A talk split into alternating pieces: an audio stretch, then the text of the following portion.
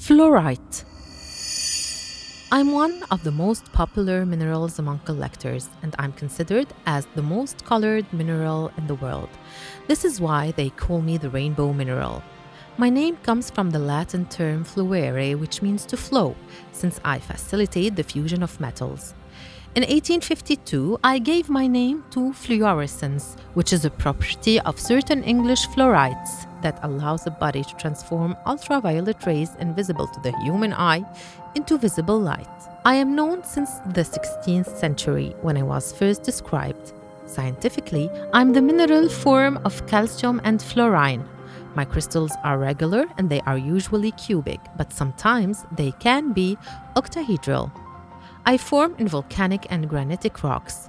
They used to call me fluorspar, but that name is currently for my industrial use.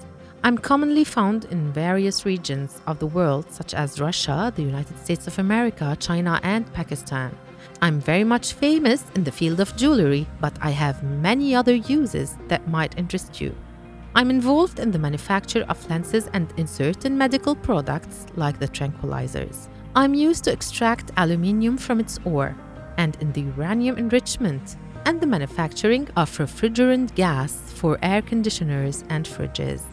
And finally, the fluorine, which is extracted from me, is used in the production of Tefal and Gore-Tex. Finally, some people think that I have a calming effect on the body.